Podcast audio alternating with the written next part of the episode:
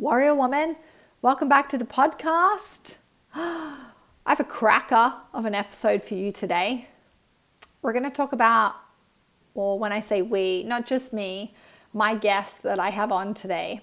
She is a dear friend, she's a friggin' queen, and we are going to talk about one of her favorite topics and also one of my favorite topics boundaries. We love talking about boundaries. And my guest, she makes boundaries sexy, which, you know, we love things that are sexy. So, we're going to talk about fearless boundary setting and vital metrics. Also, doesn't sound very sexy, but don't worry, she makes it sound pretty sexy. The reason why we're talking about these two things is, you know, if you want to turn pro in your training, if you really want to squeeze like results and progress out of your training this year, you need to understand vital metrics and fearless boundary setting. They're key. Okay, so before I introduce her and the podcast episode, I just want to tell you something, something really cool. I just launched my women's bodyweight strength workshop. It's a powerful five day workshop that is going to teach you the basics of bodyweight strength training. So, if you want to conquer that elusive chin up, get a full push up we like to call them man push ups, but I just don't believe that they should be called man push ups because I'm better at push ups than most males. Uh, so we're going to call them full warrior push ups. If you want to get a full push up and you want to squat like a friggin' warrior queen, I've designed this five day workshop for you. I'm going to teach you the processes and the methods that I have used in my training over the last 10 years and that I use with all my warriors. And I'm going to teach you how to start to progress towards those three really cool skills. You see, I believe that body weight strength training is the foundation uh, from which all of your training should be built on it really teaches us the basics of flexibility, uh, mobility, stability. Uh, it also is, you know, where we learn uh, these, you know, I talk about characteristics a lot, um, you know, heart, respect, uh, quality, effort, humility. And when we have a body weight strength practice, uh, we can really develop those characteristics. I really believe that bodyweight strength helps you build serious strength and confidence.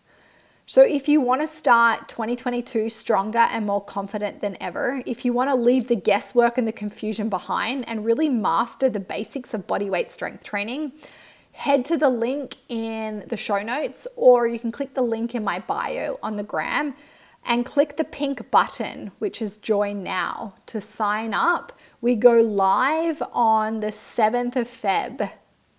You can find all the details uh, on the website. And yeah, click that pink button. I'd love to have you, warrior. Let's get into my podcast episode today with the lovely Ruby Marsh. Rubes and I have been friends for whew, maybe seven or eight years now. Uh, we first met at Lululemon. We worked at Lululemon together in Melbourne, and her husband, John, and her also owned workshop, uh, a gym. And I also coached their Olympic lifting and mobility. And so, yeah, we, we connected ages ago. Uh, and she's a dear friend. Uh, she is also my business coach right now. Her and John created the Creator Club, which is for small business owners and creatives. It's a business coaching membership, and they run it together. They live in Newcastle, Australia, with their dog Luna.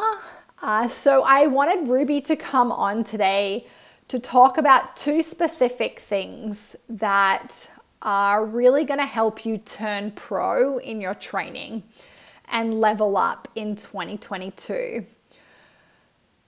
Rubes and I talk about vital metrics and fearless boundary setting. And these two topics I think are key for us women who want to get the most out of our training. It's a little bit different, this one, because Rubes actually tells a part of her story she doesn't tell very often. She is actually an architect turned business coach, and she works a lot. Uh, she's previously worked a lot with women who are creatives and small business owners. And then her and John joined forces last year and created the Creator Club. And that is their main, uh, their main business now.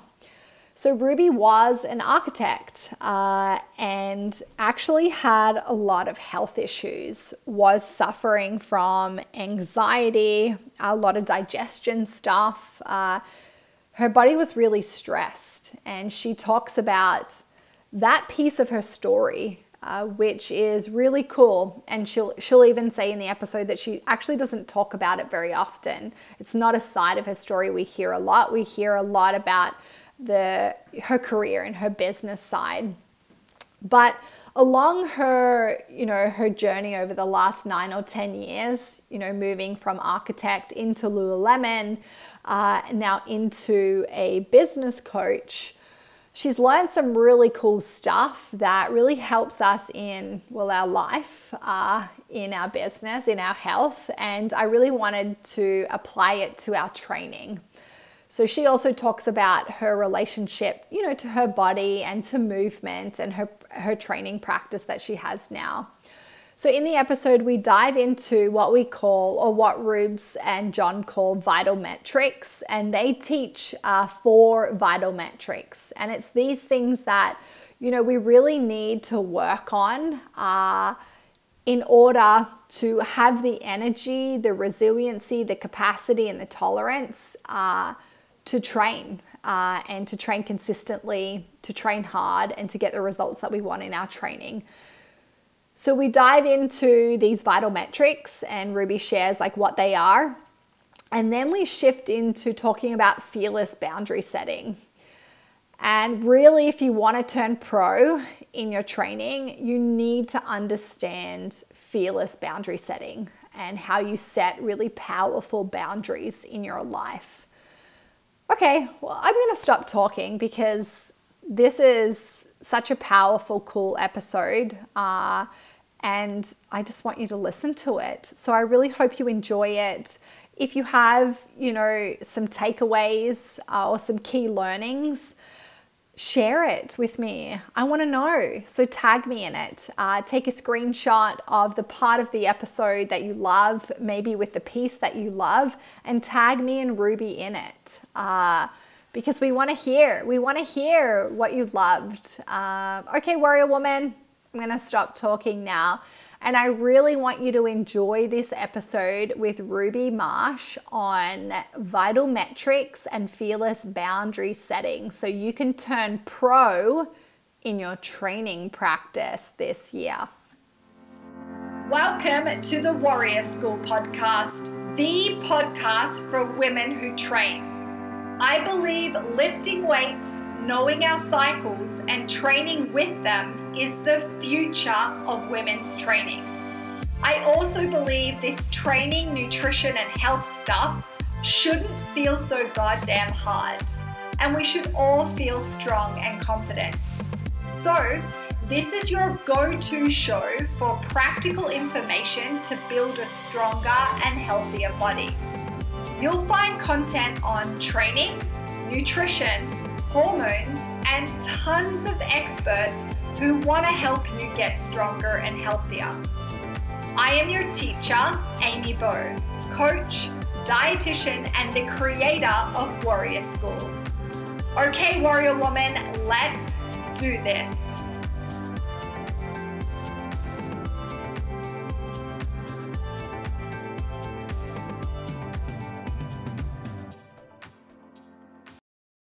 All right. Got there it. she is. Yeah. it's the same voice. It's not like Siri. I thought they would maybe, um, you know, have an Aussie voice and uh, accent and then a Canadian accent. It's, yeah.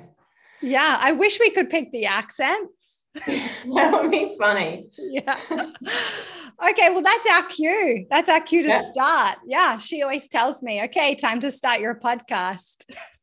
Ruby Marsh, thank you for joining me. Thank you, Amy. It's a privilege to be here with you today.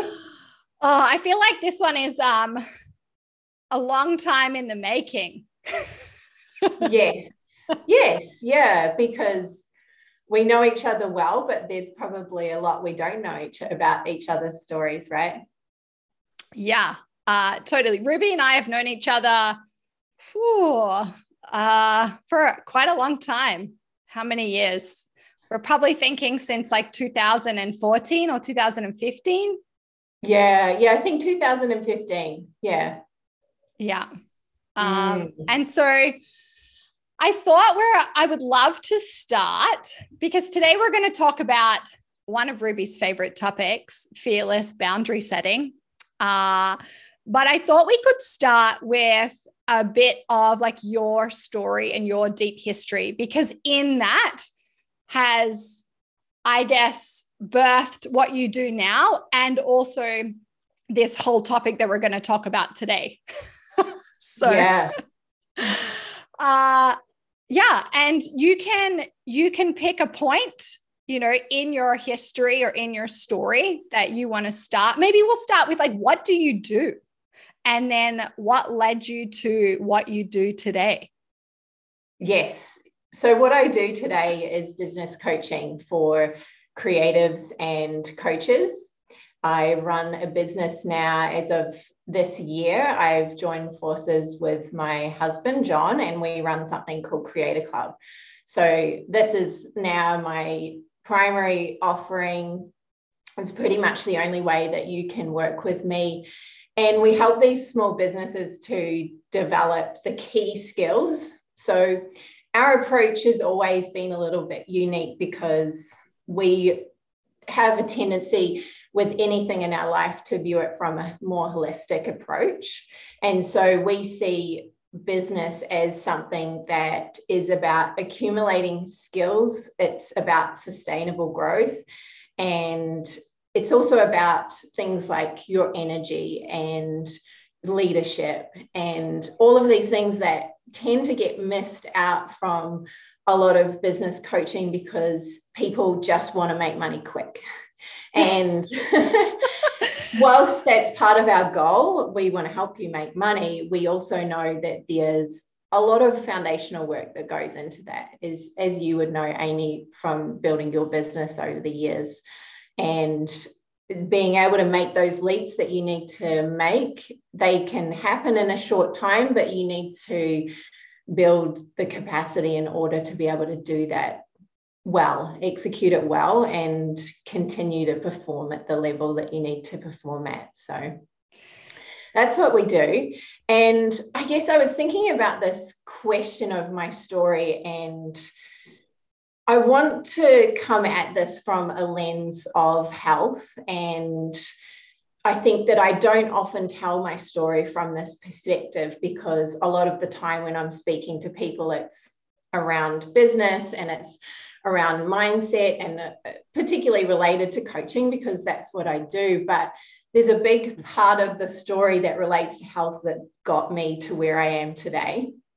And so I guess if we rewind I was born and raised in New Zealand to give people some context for my interesting accent that is now blended with a little bit of Australian and and I live here in Australia now and I've actually lived here half my life now as of this year. So um, I don't really know I know we're home where I was born and all of that but I feel very much part of uh, life and the culture here. And so when I was a teenager, I was a very active teenager and I played lots of sport. And I'm really thankful for that because I think that that keeps you grounded and the types of sports that I played were teamwork based. And so I think all of those sorts of skills as you're growing up really help you in the later years. So I was very similar to you, actually, Amy. I I was loved dancing growing up and got into competitive aerobics and I was always running and playing netball and so I was there's always something I was doing and and quite academic too but with the sport I was I was I would say average like I could get to regional events and things like that but I wasn't really going for first place it was more I really want to try hard and I guess I had that kind of narrative from my parents is that you just go out and you have fun and you work hard and you play hard. And growing up, I had parents that worked really hard. We had small businesses and it's kind of interesting because when you start to look back on your childhood, you often try to delete a large portion of your childhood sometimes in your, you know, in your teens and your 20s. And then you get to your late 30s and you actually start looking back and realize that a lot of what I experienced growing up has been really foundational and for me to make some really key decisions about my life and to value certain things. So my parents own businesses and they never went to university till quite later in their life in their 40s and and so I grew up around small business. I grew up around parents that were active and very physical in the type of small businesses that we had. And my dad was uh, child of immigrants. Uh, they came out after World War II with a suitcase, that kind of story. So, very much I came from a generation of hardworking middle class parents who wanted to give their kids everything that they could and and it meant working hard for it so i always knew that that was how you made money. You worked, you had to work really hard for it. And there was no such thing as a nine to five job with them. They worked a lot and it was fun. I would say that it was fun and we were very much involved in the businesses growing up, which was great. And so in my late teens, I decided that I'd come to Australia to study architecture because I guess off that experience that I'd had growing up, I wouldn't say I felt a duty to go to university and have a professional career, but I definitely saw that my parents worked really hard to get us to be able to do that and to be financially able to do that without too much of a burden. And so it was like, well, you've got to use this opportunity. And I looked at, I was very much interested in design and architecture. So I went and studied architecture in Australia. And that was, that was full on. And it was me being thrown into being on my own here in Australia, not knowing a single person when I arrived here. And, you know, my, my parents gave me a lot of great skills growing up. So I was, I was able to survive. I wasn't totally um, eating ramen noodles and and things like that. I, I could I could fend for myself um, and and you know look after myself pretty well. But the architecture studies are incredibly demanding, and it is a demanding career. It's, it's pretty full on, and so over the years, I um, I probably didn't treat my body really well, but it was only because I thought that staying up till 3 a.m., whether it be out partying or whether it be making models for an architecture project, that's just what you did. That's just what everybody did, and everybody around you was doing it. And so, of course, when I graduated, that didn't leave me with a great immune system. And I went into full time work in Sydney and I was commuting long hours, and it was it was pretty pretty hectic existence, but I was riding those waves of I'm young, I'm professional, I'm working in the city, I'm earning money now, everything's great. I've ticked all the boxes up to this point, and everyone's happy for me, and it looks great on the outside. But uh, a few years later, uh, the health thing really started to have me think seriously about how I wanted to live my life. And I'd seen my parents growing up having businesses, and they, at one point, we went traveling. And so we were homeschooled for some part of, of my teenage years and were able to do things like that. So it was very interesting that that I very much took this professional path and I took it upon me to tick all these boxes and yet I got to a point where I was really unhappy and I was uh, constantly sick. I had a lot of immune issues and that was up and down and it was going to specialists and different doctors and like what's going on we don't we couldn't put a finger on exactly what was causing these issues. And so I was trying all of the things. And obviously, that's stressful in itself to try and work out actually what's going on with you, let alone try and keep up with a demanding job and all the commuting and things like that.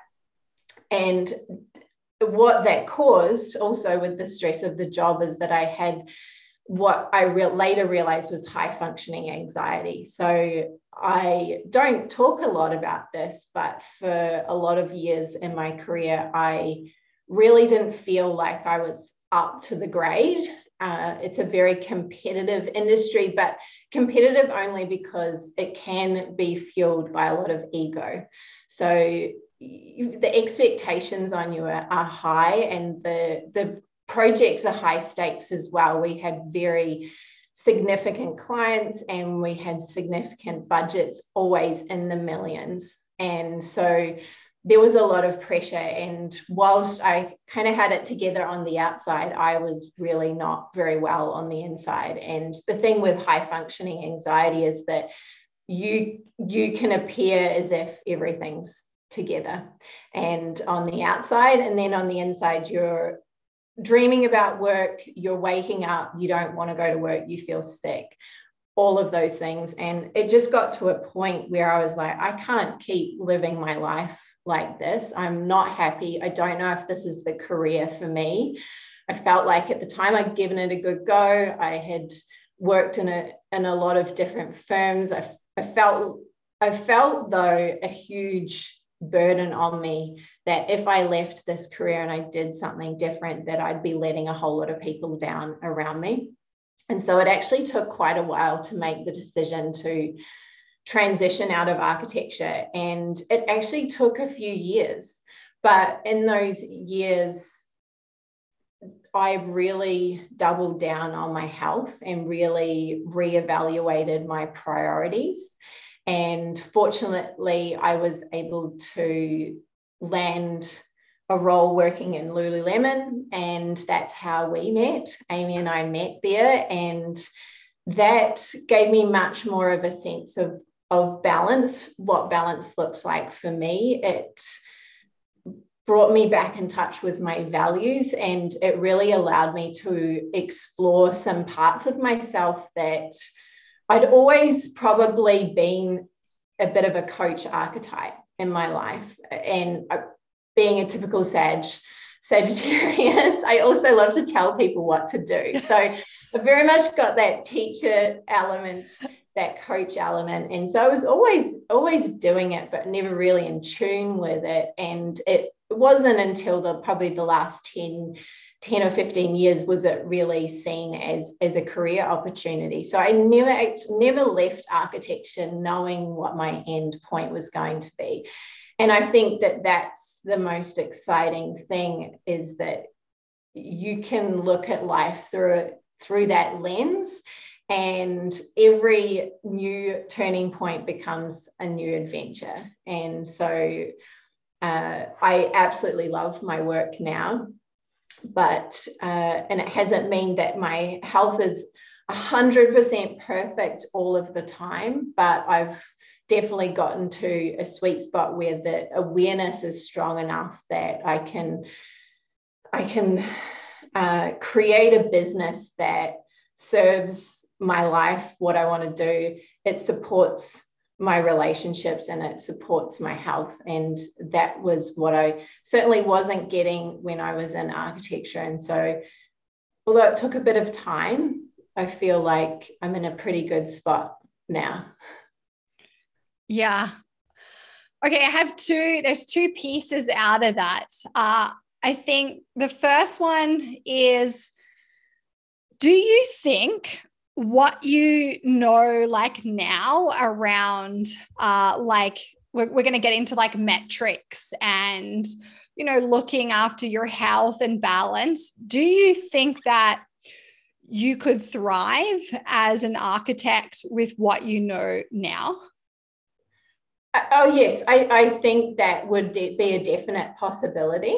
Yeah. Um, but i think that my values have also shifted but yeah. yes i think yeah. that any any of these things that we're about to talk about can be and need to be overlaid in all areas of your life and i think that that i see a lot of people that thrive really well in corporate careers but it's got to be the right environment for you as well that's the other thing it was that i think that there was just a bit of a rub in terms of i don't think this is the environment where i thrive as well. And that might sound a little idealistic and a little bit of a millennial mindset but we also have the opportunities today and we can we can find something that feels like a fit.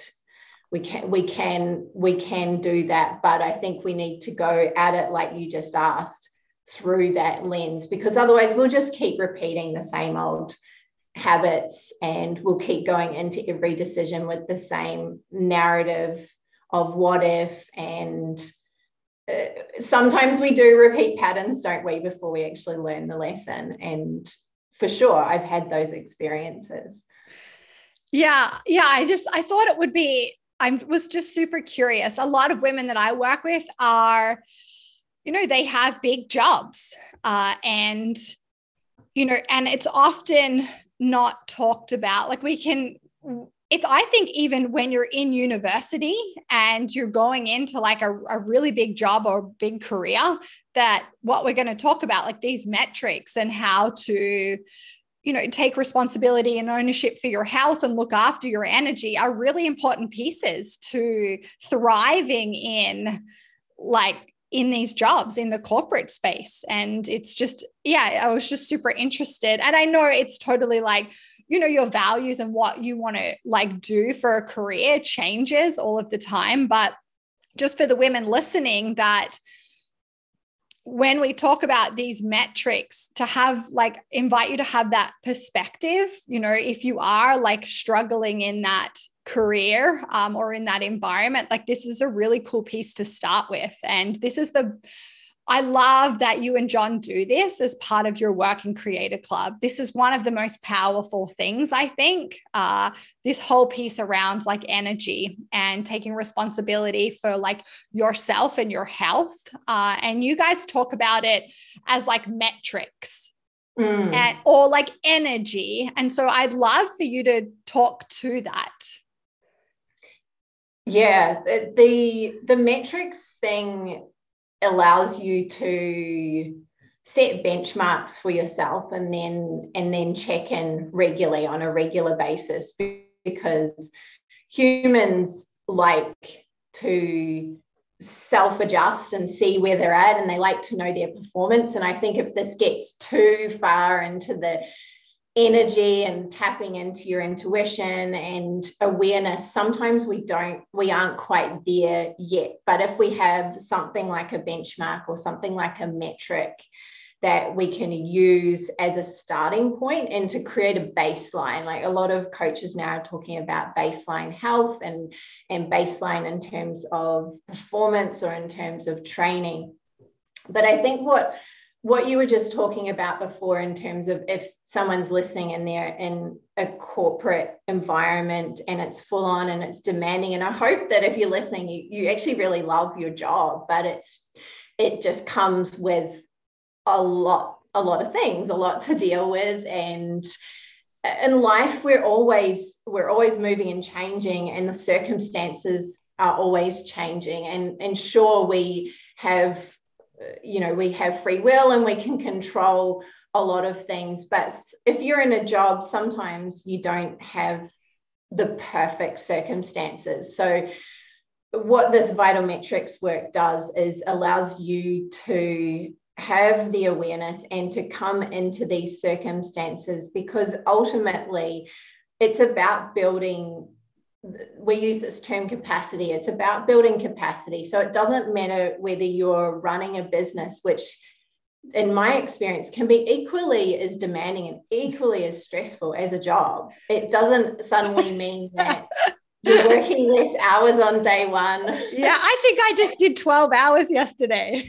Yeah yeah and, and I, I, guess the great thing is you have flexibility and you yeah. can work around cycles especially for the women listening uh, definitely lucky in that perspective. But i think either way we if we have something like these metrics we can approach it in a way that we are coming from an energetic perspective and we're also with a view to build our capacity so that we can be exposed to more and not collapse every time something great happens too because the inflow the, the things that come at you in your job can be really exciting things. They can be really amazing opportunities and without this capacity you're you're probably going to want to turn down a, an opportunity because you're like i just don't have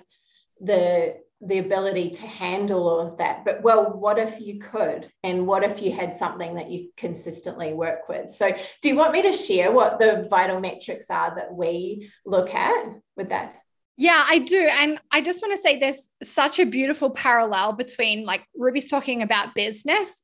And we'll mm. probably talk about business. I want to talk about like business and work in this podcast just because a lot of women they work or they have a business. Uh, and but it's also it's for your training as well. You know, we can look at it through that lens of like, you know, if you want to have the capacity to show up and move your body, uh, you know, consistently and get out of it what you want to get out of it, like you need you need to look at these these metrics. Um, and so I'd love you to share, yeah, what do you mean by metrics? What are they, uh, and what do you look at?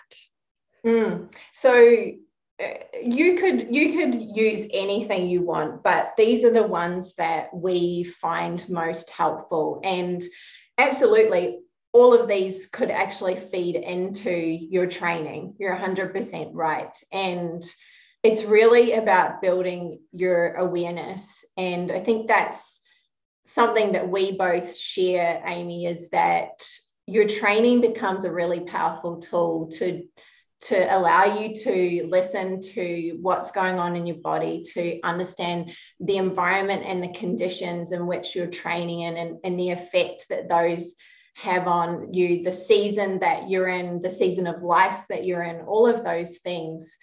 And these metrics don't mean that we're just trying to fine tune things on a daily basis, but we've got a much more long term view of health as well and a long term view of training.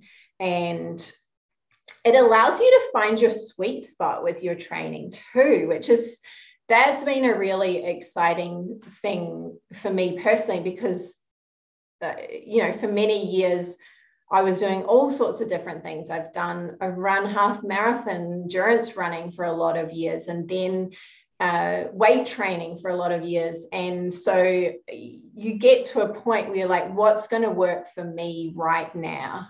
And, and so the metrics that we use are mental clarity, passion and relationships, physical strength, and output, productivity, even creativity, if you will, uh, requires uh, requires capacity and it requires actually some of these other things to feed in, into it in order for you to have have strong output. So um, the great thing is is that you can also see how when you dial in some of the others that they actually support they all support each other and they all work together so mental clarity is how do you feel today? Do you feel foggy or do you feel clear? Do you feel like you've got a lot on your plate? Do you feel a lot of tension in your head? Or do you feel light? You know, I think mental clarity doesn't necessarily have to be mental health, although that could be for some people that we do think about that. But mental clarity is is really your capacity to make good decisions and to feel like you can go to work and you know what you have to do and it's not overwhelming. So that's like the the optimum state of mental clarity.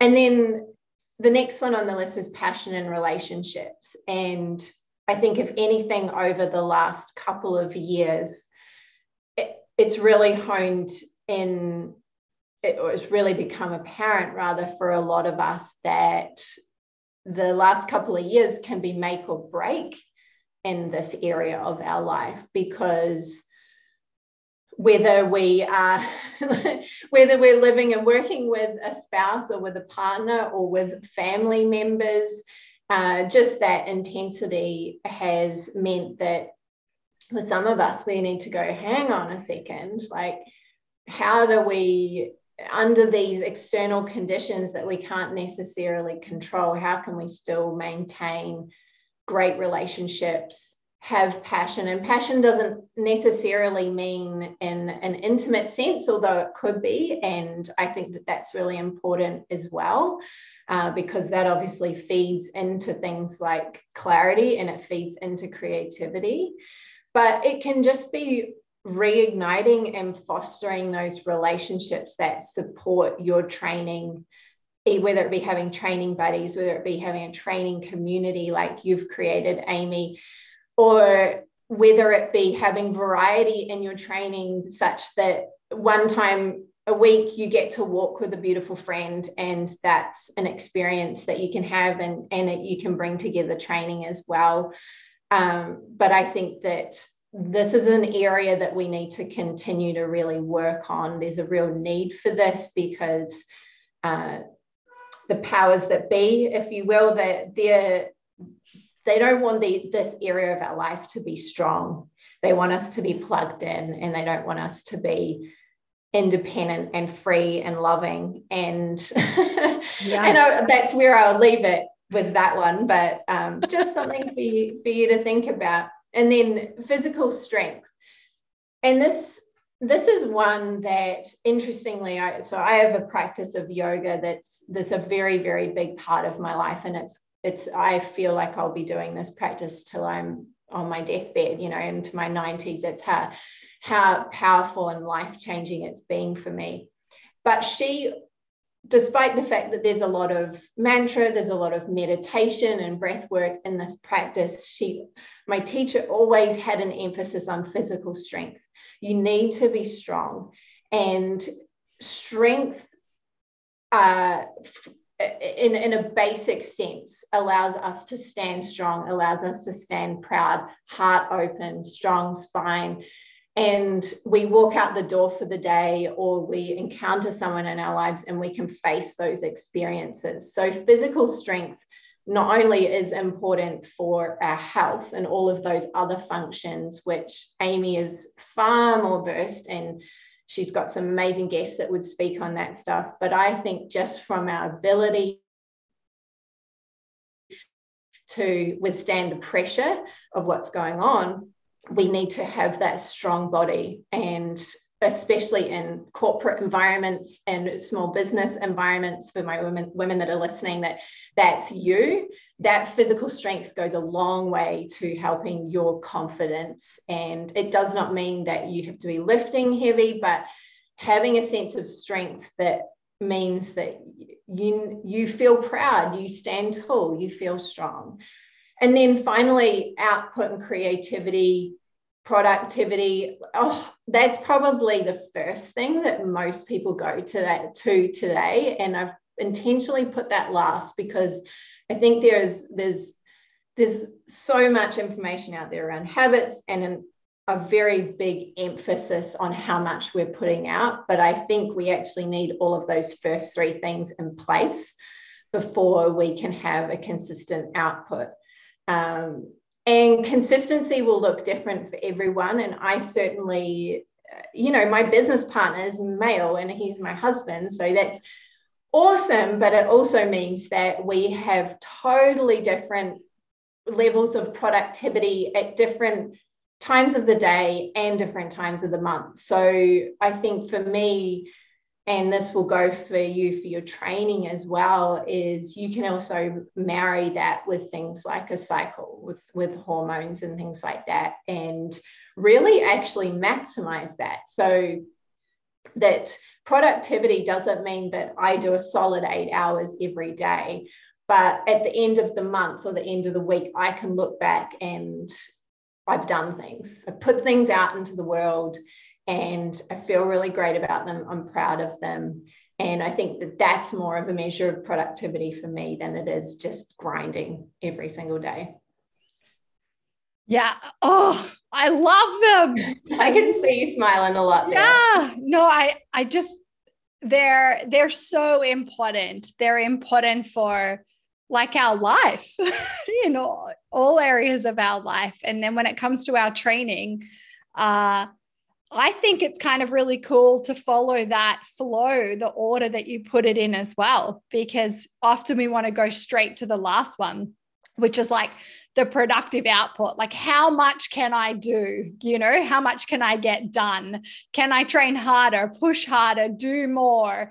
Uh, and often what we find is that we need to look at the, the other metrics and uh, one might uh, pop up more than others for you. But yeah, I, I often talk about uh, these, not in the way that you just described them, but around that, you know, energy and like the food piece and uh, like joy and passion. And uh, actually, I was having a call the other day with one of my warriors, and she was really struggling to like get started. And I asked her, like, what what do you think is like the hard part of the challenge? And she said, Amy, my house is a mess. My bedroom is a mess. My kitchen is a mess.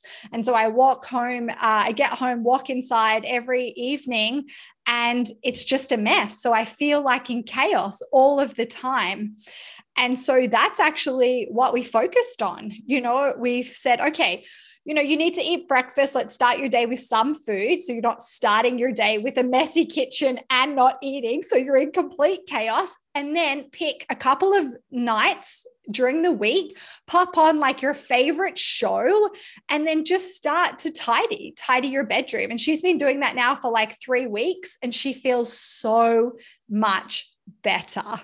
Uh, and we often don't think about stuff like that. Uh, around like if my environment is a little chaotic well that's going to leak a lot of energy out of me and create stress and then that's going to be harder for me to actually do the thing that i want to do um, create the thing do the training uh, and so yeah it's it's cool yeah yeah i think um I love that one actually because I get that. And when you live and work or you train and live in the same environment, it becomes very apparent.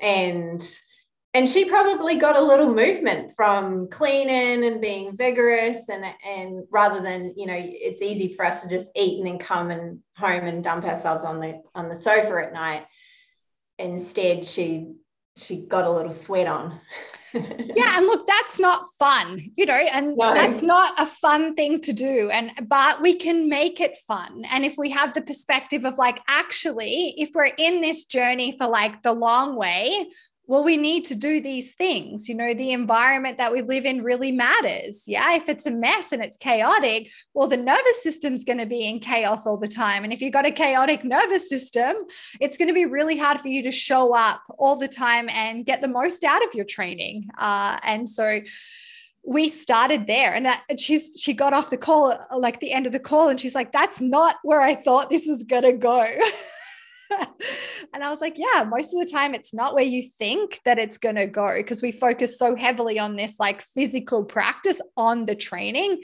And yes, it's important, but to get there, like you said, Ruby, is that often we need to look at some of these other metrics first. Um, to get to this place to have the capacity or the energy to show up you know those few times a week and move our bodies Yeah. One thing I analogy I always come back to is that typically with goals, we have two plates, right? So we have one plate that's everything that we've already got in our life. And then we've got these goals over here, and they may be able to be incorporated into, they may be part of what you're already doing in your life.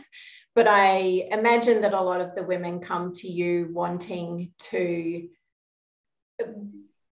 I mean, you know, they may have a training practice, but they're probably adding it into their life. They're probably reinvigorating and they're probably adding more complexity and more challenge to it. And so it's not just going out for a walk three times a week, suddenly it's adding in these other things.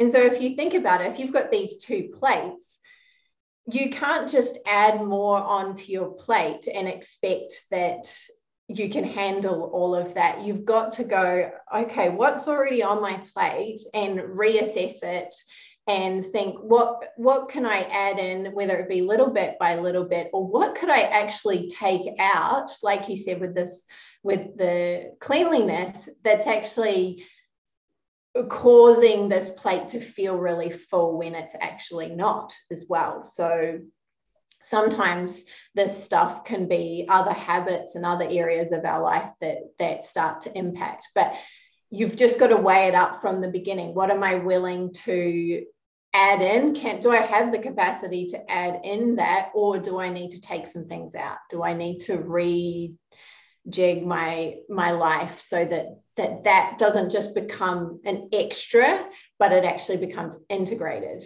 and it's part of your life and a habit? Yeah yeah.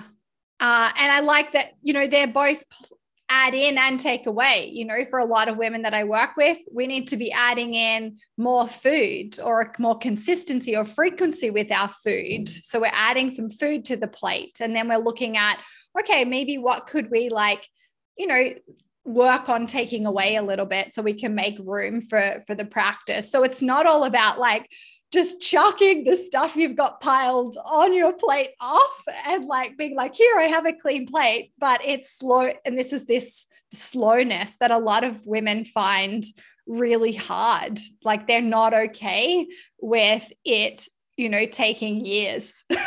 mm. um, because already they've been on this journey for years or decades. And by the time you know we start working together they're tired because of all of these metrics you know they they need a lot of work uh, and so they get there get to hit like our work and then they're like okay like can we just get there? Like I, i'm tired and i get it i get why you know they're tired because for years you know their plate's just been really full or the balance on their plate hasn't been quite right um yeah and so I was going to just tell you something on that, a little personal thing that I shared with the creators this week was that it's taken me probably since leaving my architecture career, so that's been eight or nine years, it's taken me that amount of time to really reevaluate my relationship to rest.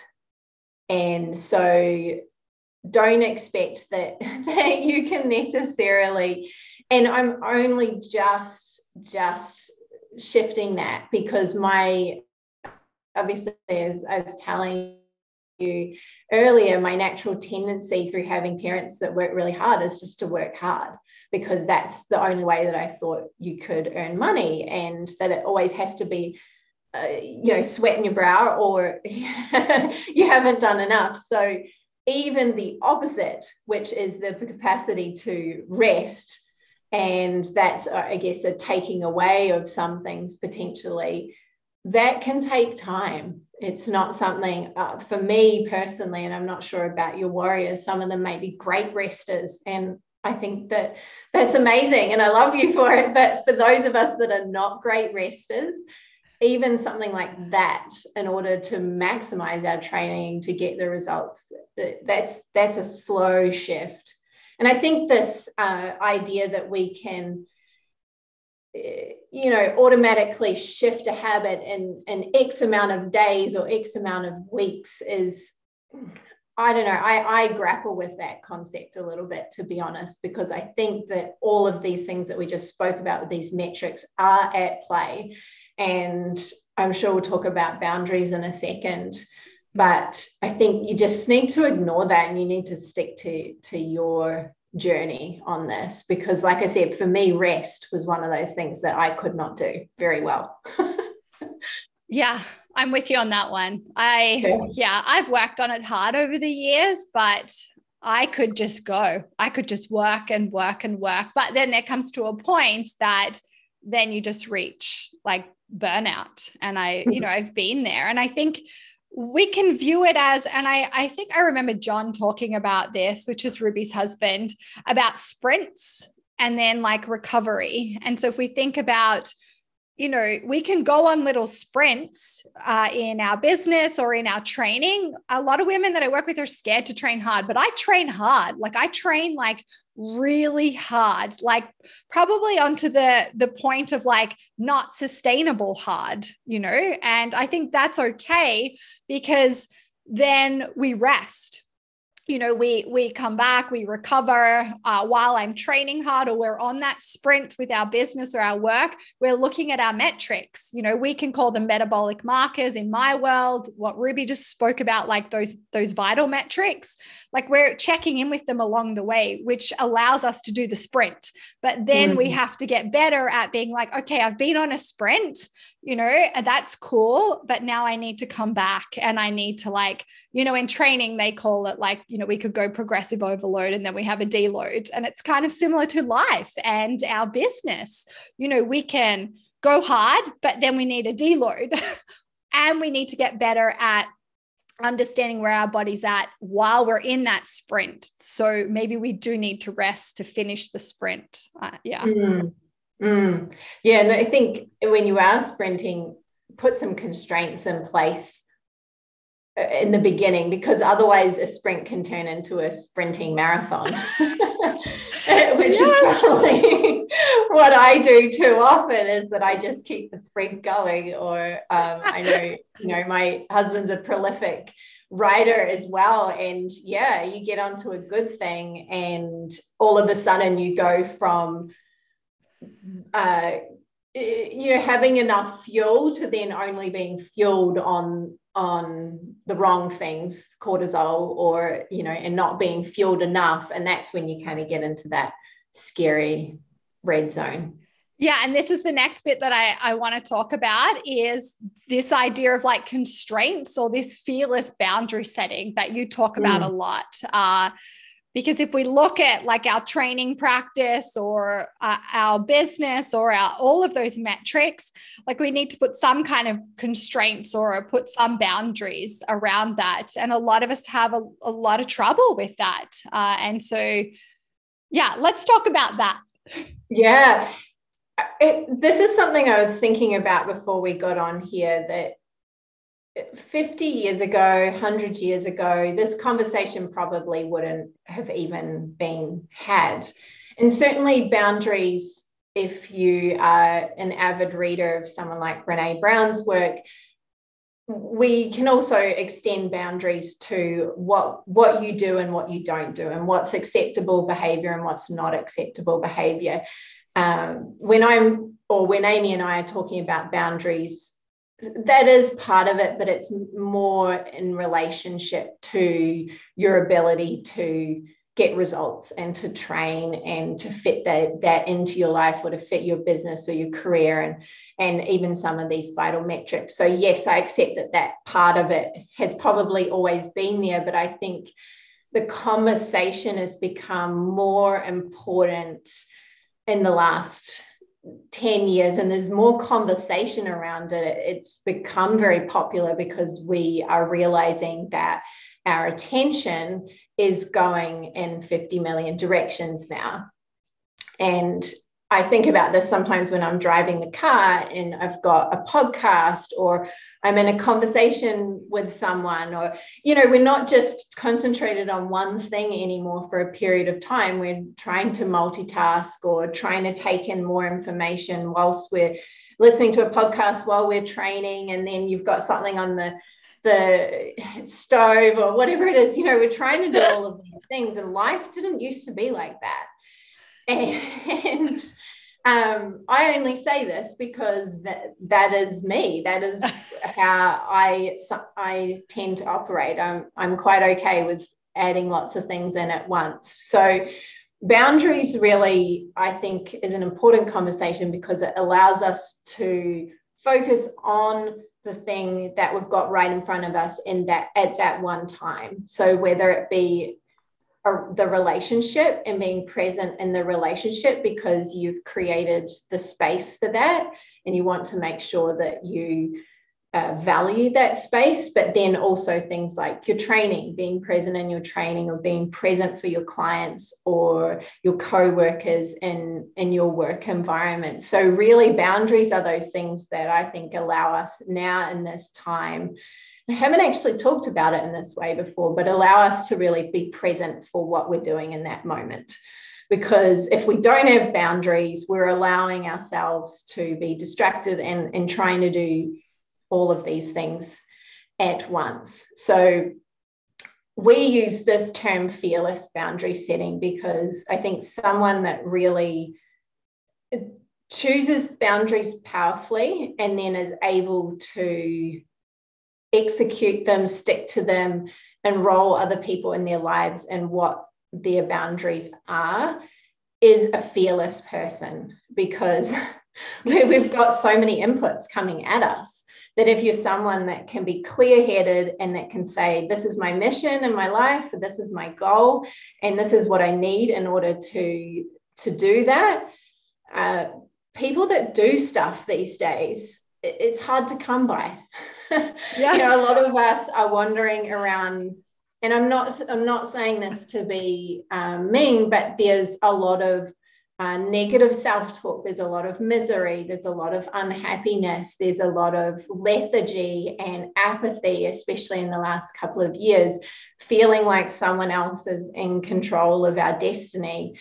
Whereas we're, we're humans, we're born with this free will. So on the other side, you actually have a lot of a lot of choice. And so boundaries becomes a really pivotal pivotal practice and to be fearless in that practice is is the next thing. Yeah. Are there different uh, like types of boundaries we could set? Uh, absolutely. Yeah, absolutely. And I think before you think about setting the boundaries, really you've got to do a check in with yourself. So, what is this goal that I want to achieve? Number one, you've got to have clarity on around that. You've got to have clarity around uh, how you want to live your life. And it's not necessarily saying everyone has to have a purpose, but just how you want to feel when you wake up every day. And I would say the other thing is understanding your values. So, knowing all of those things, you're going to know what type of boundary you need in place in order to achieve that goal. The goal kind of comes second to those first two things understanding your values and your priorities and what you're here for. And so then we can say, okay, what's my goal? Well, my goal might be a training goal. And uh, like you gave that example of that woman with the clean house. So for her, the priority is creating uh, the space. And so she may have to set a boundary with herself that she doesn't allow her training space to become cluttered or to become uh, crazy or whatever. Or also, she might have to set boundaries with other people in her life and say, "Hey, you know, this this is a dedicated space that I've created, and I'd really appreciate it if we look after that space because when I value that space, I want to train and I." I get my stuff done and it happens. So sometimes it's it's just something you need to decide for yourself and then sometimes there'll be other people involved in those boundaries so there might be things like time there might be related to distractions there might be uh, I'm trying to think there's so many different things. Like we talk about your clients what the things that you say yes to and the things that you say no to. Um, you know i definitely think in my experience, in order for me to make the change that I've made, even though it's taken a little longer than I thought it would, boundaries has been so key because this whole journey started with a blog and a website. And what it meant was that you could call this sacrifice. And now looking back, probably was a bit of a sacrifice to certain things that I've prioritized over the others in the last few years. Probably haven't prioritized wider relationships as much as I have, you know, my close ones and then my business relationships. But certainly I had to put some boundaries in place because I couldn't just spend all my weekends partying and feeling like crap and then not having the ability to create and put time into my business because for a lot of years I was still working full time or part time. And so from the get go, I went, you know, I'm going to have to draw a line here and I can't say yes to everything. And unfortunately, I can't say yes to all of my friends, or I have to make sure that that work goes first and then, um, or the business goes first, and then I allow some space for those other things that I love. So yeah, that's some different types of boundaries that you can think about and how they might relate to things like training or to your work or really just getting what you want out of your life.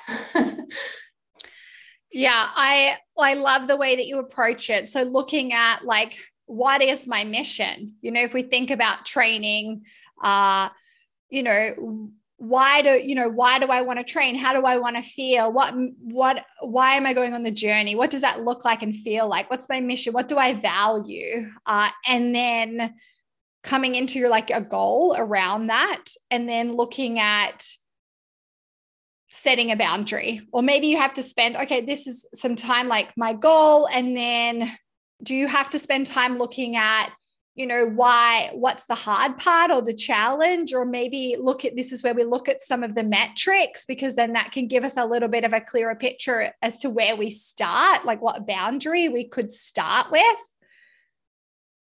Yes yes yeah. absolutely. And I think you can also look to others as well. Like, I wouldn't say that this is something you want to do all of the time, but a lot of times when I'm looking to shift a habit, I look for someone else out there that that that's proving to me that they can get what they want whether that be a financial goal or whether that be a business related goal or training goal health goal and i go yeah that person seems like they're they've got it together in that particular area in their life and so I'll often look at that person and think, what are they doing in order to get to that? Because surely they can't be saying yes to everything. They probably aren't putting crappy food in their mouth. They're probably getting some sleep. And so sometimes you can actually look to other people because we often don't know straight away what specific boundary needs to be in place. So I would say that if you're like, well, it could be this or it could be this, look at look at other people and look at perhaps how they've got to where they've gotten and you can model that you don't have to be as extreme but certainly there's there's a lot of great proof out there that what we want to do is possible and i think what you actually said earlier was really key is that sometimes we have to start with what's the one thing that i know has either stopped me in the past or has led me to connecting with Amy and saying, okay, I really want to do this, but there might be a little bit of doubt in your mind. Where is that doubt coming from? And is that just because you don't have a boundary in place around that thing?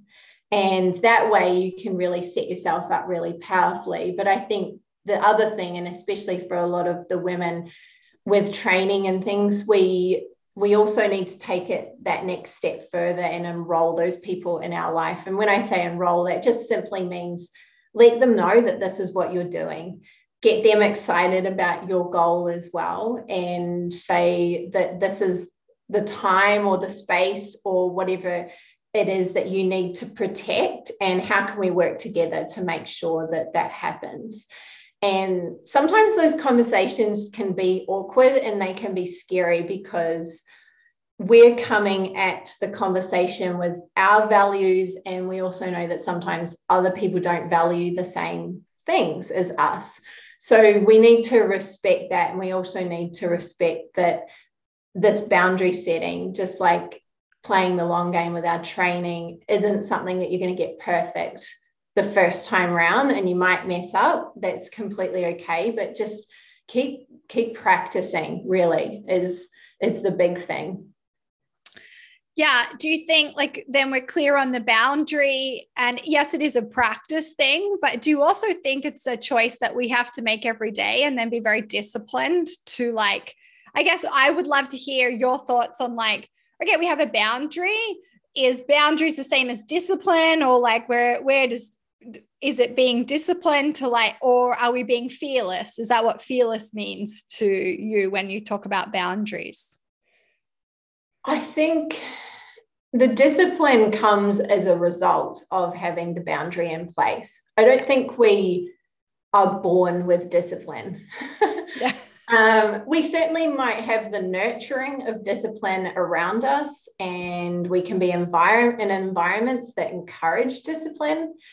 But I think at the end of the day, and especially in this modern context, we don't really have those types of containers that often maybe in like a martial arts environment or maybe in certain careers there's that that discipline um, but you've got to also decide what disciplined looks like for you too because what it looks like for amy versus what it look might look like for me is I actually have to be more disciplined with the rest than I have to be disciplined with the work. So it could be completely different, but the boundary is going to actually allow you to build that uh, quality of being disciplined. And I do very much agree that I think discipline is sometimes lacking a bit in in our culture now in our western culture. I think there's other cultures that that's always been there and sometimes it can be extreme.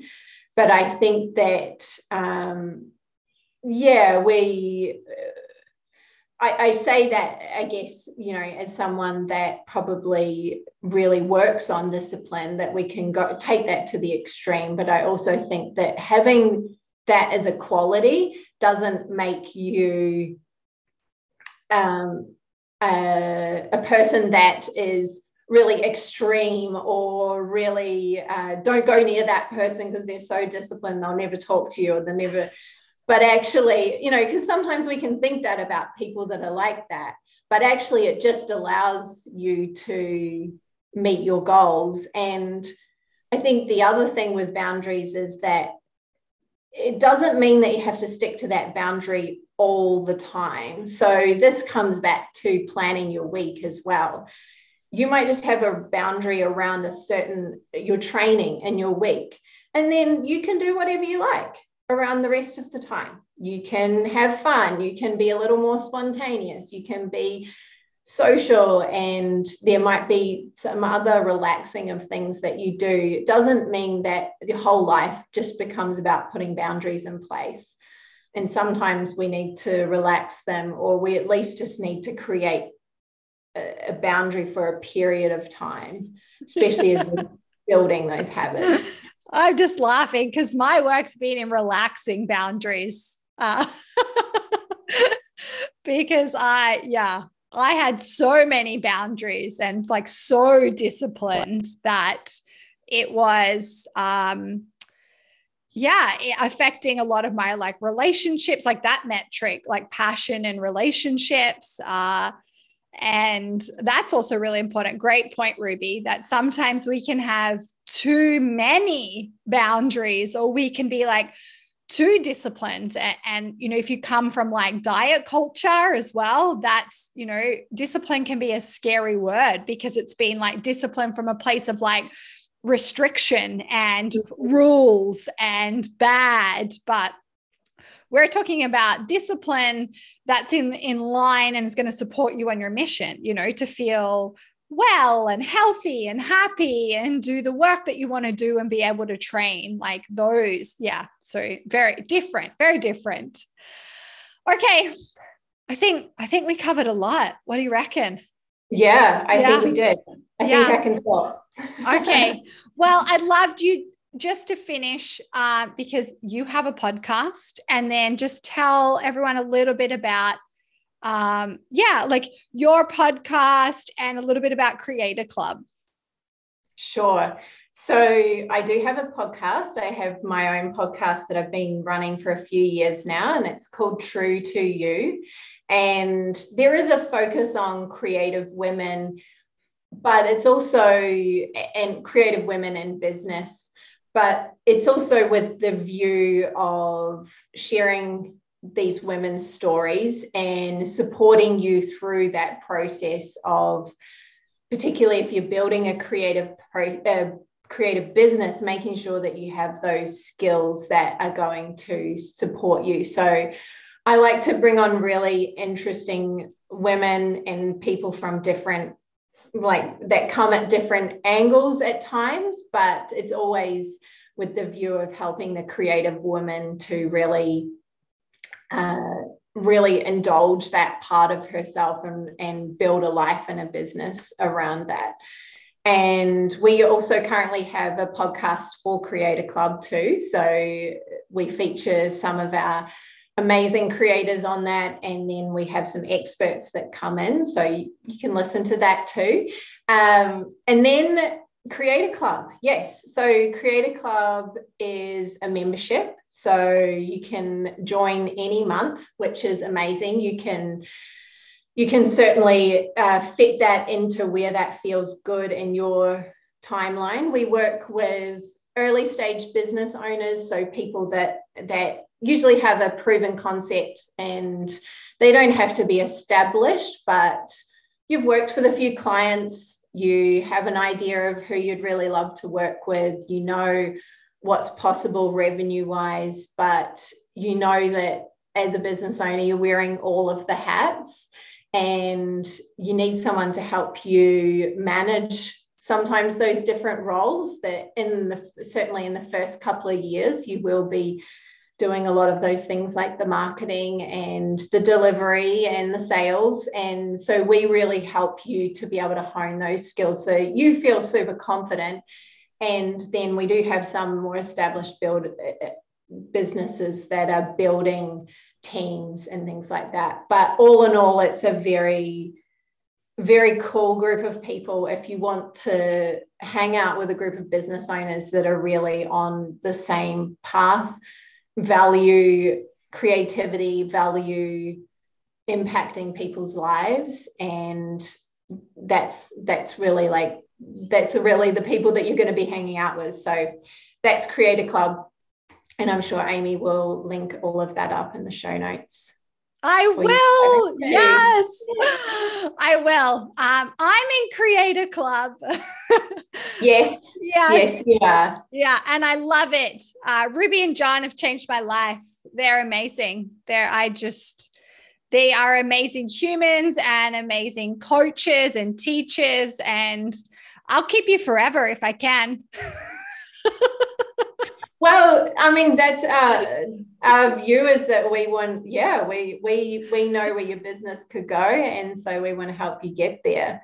Um, and we do it in a way as well that it's you get some one-on-one support but then you get also the skills and we have a weekly planning call and things like that. So you're very supported, but um, it's also a thing, kind of like the way Warrior School is set up, that this this, like you said, can be part of your journey for a very substantial period of time, so that you can at least see some significant changes in your business over a year to two years, and um, definitely the people that we've worked with, like yourself, Amy, that have been with us for a while, they, with that consistent support, they're really up to big things. So it's very exciting. Yeah, I'm just, I'm such a believer in having coaches and teachers. Uh, I think they, they're so important. And I've had them for